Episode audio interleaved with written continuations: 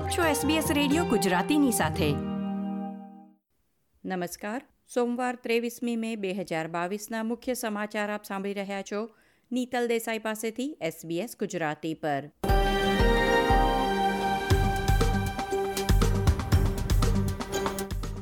આજના મુખ્ય સમાચાર. એન્થની એલ્બનીઝીએ ઓસ્ટ્રેલિયાના એકત્રીસમાં વડાપ્રધાન તરીકે શપથ ગ્રહણ કર્યા. ક્વોડ બેઠકમાં ભારતના વડાપ્રધાન નરેન્દ્ર મોદી સાથે મુલાકાત કરશે. ક્વીન્સલેન્ડવાસીઓને મફત ફ્લૂની રસી આપવાની યોજના.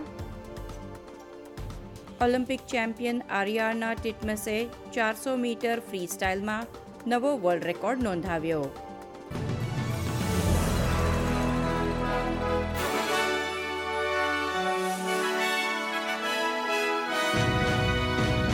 પ્રસ્તુત છે સમાચાર વિગતવાર. ઓસ્ટ્રેલિયાના એકત્રીસમાં વડાપ્રધાન એન્થની એલ્બનીઝીએ આજે સવારે શપથ ગ્રહણ કર્યા.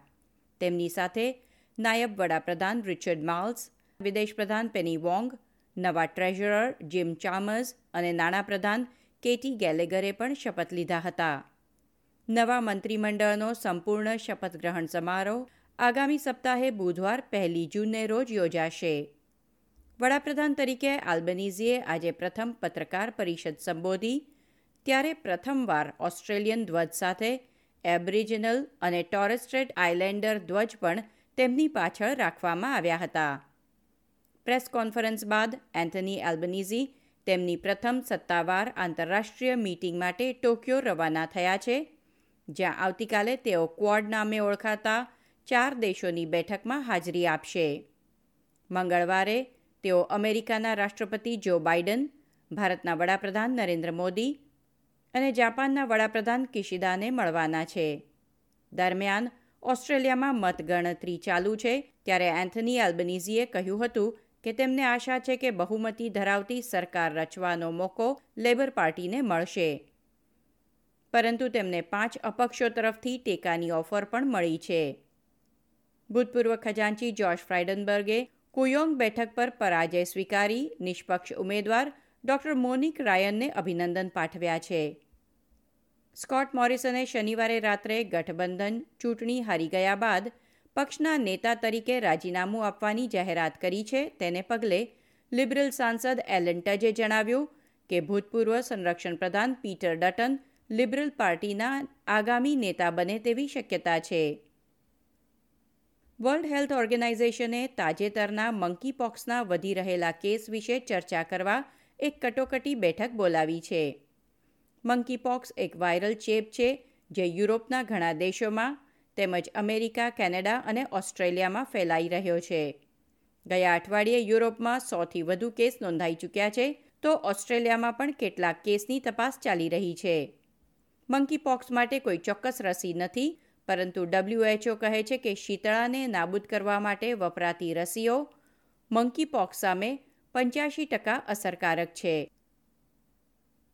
કોવિડ નાઇન્ટીનને લગતા સમાચારોમાં ગયા અઠવાડિયે વૈશ્વિક સ્તરે નોંધાયેલા નવા ચેપની સંખ્યામાં ઓસ્ટ્રેલિયા ત્રીજા ક્રમે રહ્યું છે. દેશમાં છેલ્લા સાત દિવસમાં ત્રણ લાખ પાસઠ હજારથી વધુ કોવિડ નાઇન્ટીન કેસ નોંધાયા છે. અમેરિકા અને ચીન અનુક્રમે સાત લાખ અને પાંચ લાખથી વધુ કેસ નોંધાવી ચૂક્યા છે.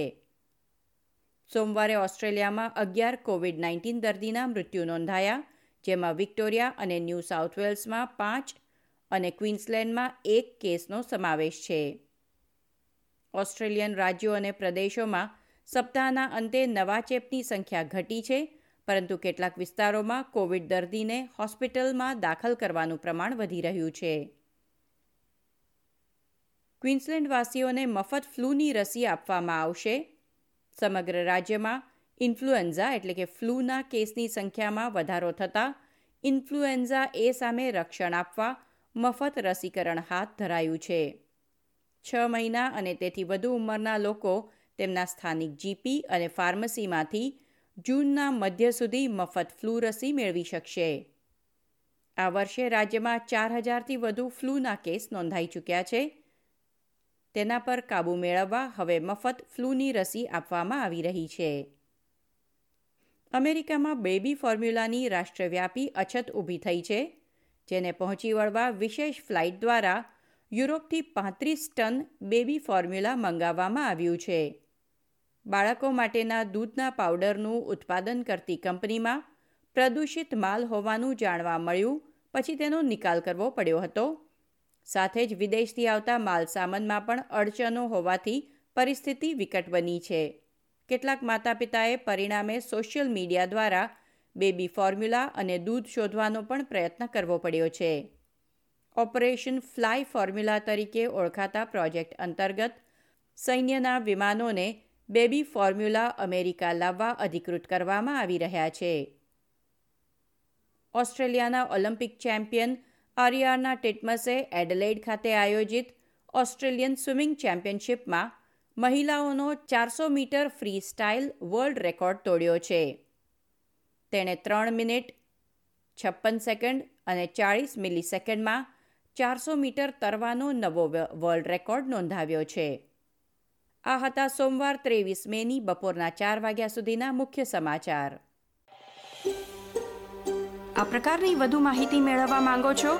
અમને સાંભળી શકશો Apple podcast Google podcast Spotify કે જ્યાં પણ તમે તમારા પોડકાસ્ટ મેળવતા હોવ.